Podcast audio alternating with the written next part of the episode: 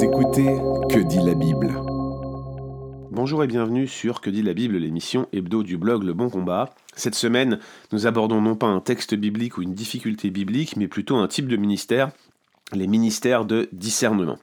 Dans la nébuleuse évangélique, ce que j'appelle ministère de discernement, c'est une œuvre dont le but principal est d'exposer, de dénoncer les dérives, qu'elles soient réelles ou supposées, d'autres œuvres chrétiennes. Alors ces dérives, elles peuvent être d'ordre théologique ou moral, et souvent lorsqu'un dossier est monté, ces deux aspects sont présents. Moi-même, je dois faire un avertissement personnel, je me suis converti dans une église baptiste indépendante où euh, le pasteur et certains membres étaient très impliqués dans un ministère de ce type. Il n'appelait pas ça ministère de discernement, mais plutôt un ministère d'édification. Mais la finalité était la même. C'était un ministère écrit, d'ailleurs cette revue hein, existe toujours, et ça s'appelle La Bonne Nouvelle. Elle est intéressante parce que sans être calviniste, elle est proche de certains de ces milieux euh, dans le monde anglo-saxon, notamment euh, la revue de Peter Masters, Sword and Trowel, qui est en fait la revue que Spurgeon a fondée. Et, je le dis, hein, Spurgeon lui-même avait tout un aspect de son ministère qui était lié au discernement, même si à mon avis ce que fait aujourd'hui Peter Masters au Metropolitan Tabernacle prend beaucoup plus de place que ce que Spurgeon faisait, mais on a en mémoire, hein, pour ceux qui s'intéressent à l'histoire, la fameuse Downgrade Controversies, qui est euh, cette controverse lancée par des collaborateurs de Spurgeon, mais que Spurgeon a pleinement embrassée, dans laquelle il dénonçait le mouvement évangélique dans son ensemble, de son époque, euh, fin du 19e, en narguant que euh, le mouvement évangélique avait dévié de ses racines puritaines, notamment sur la forme du culte et sur l'ecclésiologie. Alors, j'ai longtemps été sympathique de ce type d'approche, je ne m'en cache pas. Puis il y a environ dix ans, j'ai commencé à m'en détourner, euh, sans forcément m'y opposer publiquement. Mais aujourd'hui, je rejette ouvertement cette approche. Vous allez le voir hein, dans cet épisode, c'est totalement transparent. Mais ce que je veux que vous compreniez, c'est que mon point de vue, il est forcément subjectif, ayant euh, une certaine expérience négative de ces milieux. Donc je, le dis d'avance, Ma vision est subjective, néanmoins je tiens à exposer les raisons pour lesquelles je pense qu'on ne peut pas adhérer à ce type euh, d'approche, à ce type de ministère de discernement. Je viens de vous mentionner la bonne nouvelle. Pour moi, ça reste quand même relativement modéré par rapport à d'autres. Euh, cette revue fait figure d'ovni en France parce que je ne vois pas d'autres équivalents, mais vous avez d'autres ministères de discernement. Pour moi, les plus connus, c'est Actu Chrétienne, qui est un véritable tabloïd évangélique pour moi. Et puis vous avez un site web africain, jésuschrist1.tv, qui a un succès incroyable avec ses diatribes complotistes contre des supposés faux prophètes où tout le monde est un peu mis dans le même sac. Bref, ça marche, il y a des lecteurs et on a un ministère qui est généralement très développé. Alors qu'est-ce qu'il faut penser de tel ministère? Première chose qu'il faut rappeler, très importante, et c'est la raison sur laquelle, euh, plutôt le motif qui, va générer ce type d'œuvre qu'on étudie dans ce podcast, c'est que le discernement est nécessaire, et malheureusement, euh, certains s'en détournent pour passer un évangile un petit peu bonbon rose, si vous voyez ce que je veux dire. Le discernement est nécessaire parce qu'il y a de faux prophètes, il y a de faux croyants, il y a un faux évangile, il y a un faux espoir, il y a de fausses doctrines, la parole de Dieu met constamment en garde contre la falsification de la vérité contre les esprits séducteurs, euh, contre les doctrines de démons, contre les loups qui infiltrent le troupeau pour dévorer les brebis, euh, contre les blasphémateurs, contre les apostats, bref, le discernement est un appel apostolique prophétique pour les croyants de toute époque et de tout temps. Il y a donc un souci légitime de discerner la vérité de l'erreur, et je pense que malheureusement la plupart des chrétiens évitent cette réalité et tombent un peu trop facilement dans l'extrême inverse, qui consiste à ne pas se poser de questions, au prétexte de euh, qui suis-je pour juger, par exemple? Donc, les ministères de discernement vont surfer sur cette nécessité d'un discernement. Mais cependant, et paradoxalement, ces ministères de discernement ne favorisent pas le discernement. Et, j'insiste bien là-dessus, les ministères de discernement ne favorisent pas le discernement biblique. Et je vois plusieurs raisons à cela. Déjà, euh, ces ministères sont doctrinalement polarisés, comme n'importe quelle œuvre. Je veux dire, quoi que vous fassiez en tant que croyant, si vous vous engagez, si vous prenez position pour Christ et que vous avez un faisceau de croyances, elles vont affecter votre manière de voir le monde, de lire la Bible ou de vous positionner par rapport à, votre pratique chrétienne. Mais quand vous avez un ministère qui consiste à évaluer et à dénoncer les autres, eh bien vous allez avoir tendance à taper sur ceux qui ne sont pas d'accord avec vous. Par exemple, euh, ceux qui ne sont pas charismatiques vont avoir tendance à taper sur le mouvement charismatique. Et à l'inverse, euh, ceux qui sont plutôt charismatiques vont être plutôt tentés de taper sur ceux qui ont l'absence d'esprit, même si ça, ça ne se limite pas à cela, bien sûr. Je me souviens de manière assez frappante d'un article d'actu chrétienne que j'avais vu passer sur mon fil Facebook, c'était le temps où je, suivais encore ce blog, et, ce, site dénonçait la sortie d'un livre d'histoire des Huguenots publié par Patrick Cabanel. Et l'une des grandes critiques de l'article, peut-être même la critique centrale, c'est que euh, Patrick Cabanel ne mentionnait pas la capacité des Huguenots à prophétiser et à parler en langue, ce qui me paraît d'un point de vue historique extrêmement douteux. J'ai vu aussi euh, aux USA euh, des ministères de ce type dénoncer l'évangile de prospérité ou cette forme un peu plus modérée de pensée positive qu'on appelle l'évangile de la vie abondante. Ils le dénonçaient de manière abondante dans les mouvements charismatiques, mais même moi, je voyais ce genre d'idéologie imbiber leur propre milieu, certaines prédications de la Convention des baptistes du Sud. Ce que je suis en train de dire, c'est que il y avait un problème d'objectivité et, on s'évertuait dans ces milieux-là à dénoncer quelque chose qui était déjà présent en interne et qu'on oubliait de dénoncer. Jamais une fin en soi. Même ce qu'on appelle les prophètes de malheur, c'est-à-dire des prophètes comme Jérémie, qui est peut-être le plus marquant des prophètes de malheur, il, le, dénonce les autres ou les nations à contre-coeur, mais c'est surtout dans le but d'annoncer des restaurations futures, des bénédictions futures à ceux qui ont été ainsi exposés. À aucun moment vous ne voyez ça euh, dans les ministères de dénonciation que j'ai cités plus haut, qui sont souvent euh, un travail qui consiste à exposer les autres. Point. C'est de la polémique, concrètement.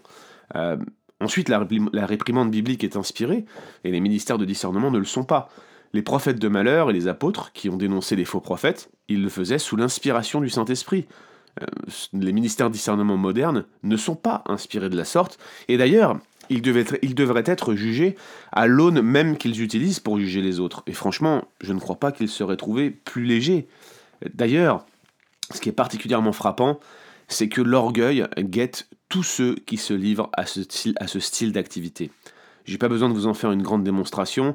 Euh, faites un tour sur ces sites, Jugez-en vous-même, regardez le contenu, la manière de s'exprimer ou le positionnement de ceux qui s'érigent en juge des autres et qui finissent par prendre une position qui est plus élevée que les autres. Vous savez, dans ce style de milieu, généralement, on tient le ministère de Paul comme un exemple type de ce, que devrait être un ministère de discernement, comme le, ministère de discernement par excellence.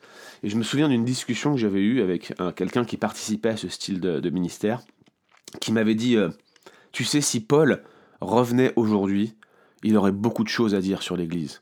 Même sur la nôtre, tu te rends compte?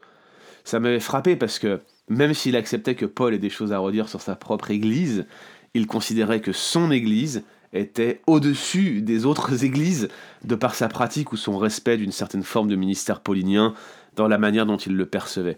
Quand bien même ça aurait été vrai, ce dont je doute, hein, je vous le dis euh, au passage, quand bien même ça aurait été vrai, ça dénote d'un grand orgueil, et malheureusement, alors que nous sommes tous enclins à l'orgueil, parce que c'est notre nature même, ce style de positionnement ministériel, ce style de, cette manière de juger les autres, nous pousse davantage dans l'orgueil et nous y immerge tout entier. J'ajoute à cela que les réprimandes dans la Bible, euh, elles ne sont que rarement spontanées, euh, elles ne sont jamais même individuelles, et surtout elles ne sont jamais par un ecclésial. La plupart des personnes impliquées dans ce type d'œuvre de discernement sont soit en rupture d'église, soit ont eu un historique de vie d'église houleux, soit sont au contrôle d'une église qu'ils gèrent de manière autocratique ou d'une main de fer. Bien sûr, vous me trouverez certainement des exceptions à cela, je suis prêt à l'accepter, mais moi je n'en ai pas vu à ce jour, et pourtant j'en connais un rayon aujourd'hui, et je vois comme un espèce de schéma type qu'on retrouve dans ces œuvres avec des gens qui sont incapables de se soumettre à l'autorité, sauf si eux-mêmes ont l'autorité. Il y, a, derrière quelque chose qui est du domaine de euh, je, je, comprends la Bible mieux que vous. Et très franchement, euh, je, je ne vois pas d'exception à cela. Encore un exemple, je parlais récemment euh, avec un ami pasteur pentecôtiste qui, comme moi, avait été, euh, entre guillemets, victime, hein, il faut peut-être pas exagérer, d'une diatribe d'une personne qui est un grand spécialiste de Facebook et qui, de manière individuelle, vient dénoncer euh, les doctrines et les pratiques d'autres euh, chrétiens engagés, généralement des gens qui ont un certain succès euh, sur les réseaux sociaux. D'ailleurs, c'est assez marrant parce que c'est toujours ces personnes-là qui sont la cible des attaques. Nous, on connaît très bien ce garçon, c'est-à-dire qu'on le connaît depuis, depuis tout jeune, on a même de l'affection pour lui, on, se considère d'une certaine manière comme des amis. Euh, mais nous savons tous les deux que derrière ces attaques, sur lesquelles on l'a repris à plusieurs reprises, des attaques, je le précise, qui sont quasi quotidiennes. Hein. C'est en fait un ton, c'est une toile de fond sur son, sur, son, sur son mur Facebook. Et eh bien derrière ces attaques se cache une grande fragilité personnelle. Et je vais vous dire, la réprimande en soi ne devrait pas être un ministère. Elle ne devrait n'avoir lieu qu'en dernier recours et se faire dans le tremblement et dans les larmes, pas dans le tremblement et les larmes feintes, mais vraiment un sentiment profond de sa propre indignité et le besoin de porter les fardeaux des uns des autres, de ne pas mordre l'autre, de ne pas détruire l'autre. Or, mon sentiment c'est que ce n'est que rarement ou jamais le cas dans le style de ministère de discernement que je décris dans ce podcast, malheureusement. J'en viens encore à un autre point, si un tel ministère de discernement doit exister, il devrait avoir un caractère exceptionnel. Et surtout, c'est là la barrière de protection, il devrait être de dimension ecclésiale. Parce qu'il s'agit bien d'une forme de discipline.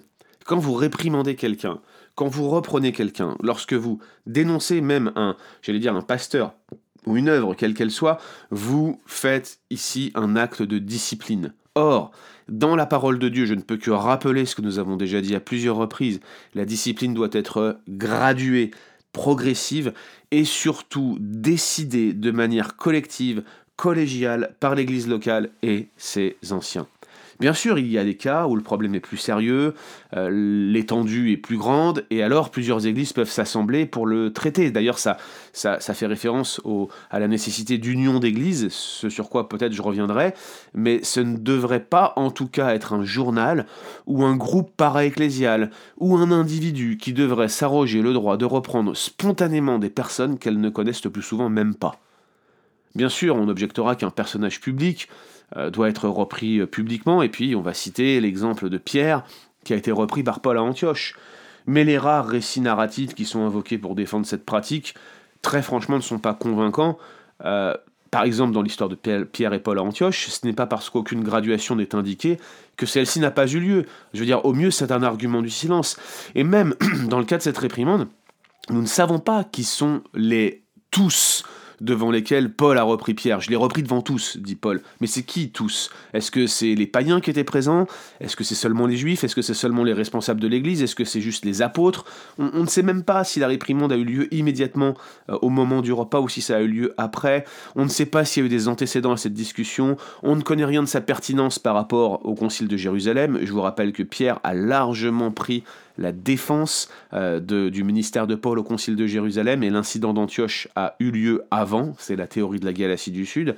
Il n'est même pas dit explicitement que la méthode de Paul soit la bonne. Bon, j'avoue, là je pousse le raisonnement un peu plus loin, mais si on veut pousser la réflexion jusqu'au bout, on n'a aucune indication qui nous permette de baser une pratique de type ministère de discernement sur l'incident entre Pierre et Paul à Antioche. Et bien sûr, contrairement à Paul, ces ministères de discernement n'ont pas la même autorité apostolique ou prophétique. On pourrait dire bien des choses, j'aurais envie d'aller dans ce texte, vous voyez, mais ce que j'essaye de vous dire par là, c'est que souvent, on cherche des justificatifs à ce type d'œuvre qui malheureusement n'en trouvent pas dans les Écritures.